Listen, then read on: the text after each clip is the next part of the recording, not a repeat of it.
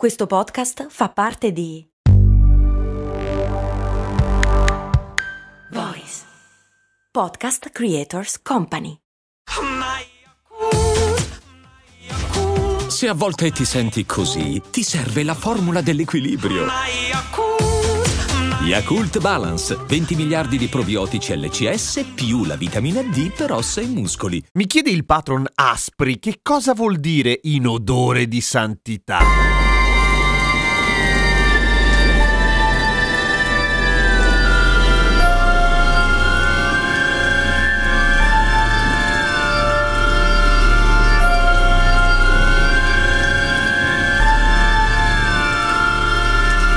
Ciao, sono Giampiero Kesten e questa è Cose Molto Umane.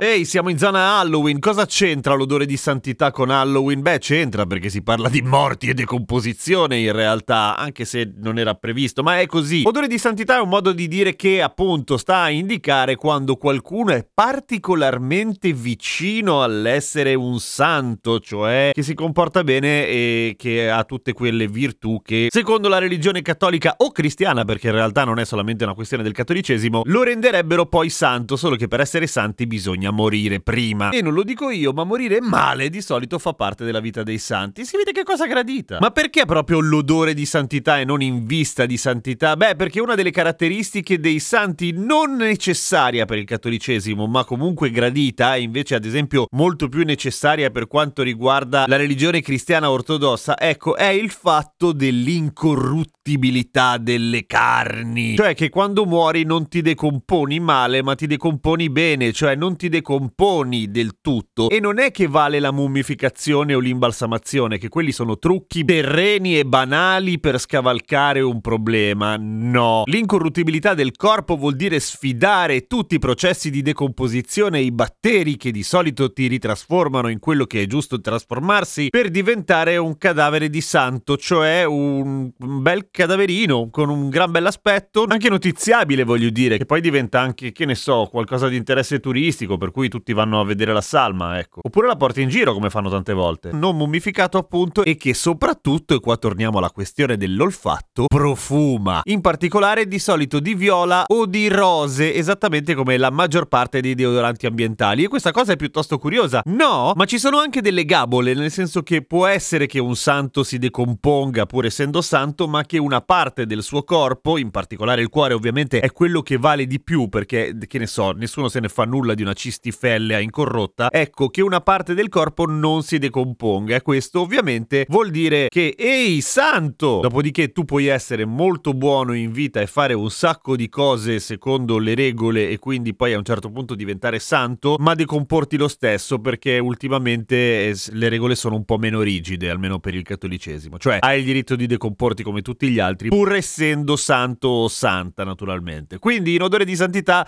viene proprio dal fatto che in teoria molti dei santi profumavano quando morivano, non, uh, non, come tutti noi che puzziamo tantissimo. Si contrappone all'odore di santità l'odore di zolfo, che è invece quello diabolico. Lo zolfo è uno dei composti che c'è nelle uova marce, nelle puzzette degli umani di tutti i mammiferi e probabilmente anche di un sacco di non mammiferi, ma soprattutto è quello che c'è nelle fiamme dell'inferno. Perché proprio lo zolfo nelle fiamme dell'inferno? Perché lo zolfo era un composto che bruciava tanto e puzzava male. Oggi probabilmente sarebbe stato napalm o benzina. Però lo zolfo eh, ai tempi rendeva. Odore di zolfo male. Odore di santità, quindi rosa violetta bene. A domani con cose molto umane.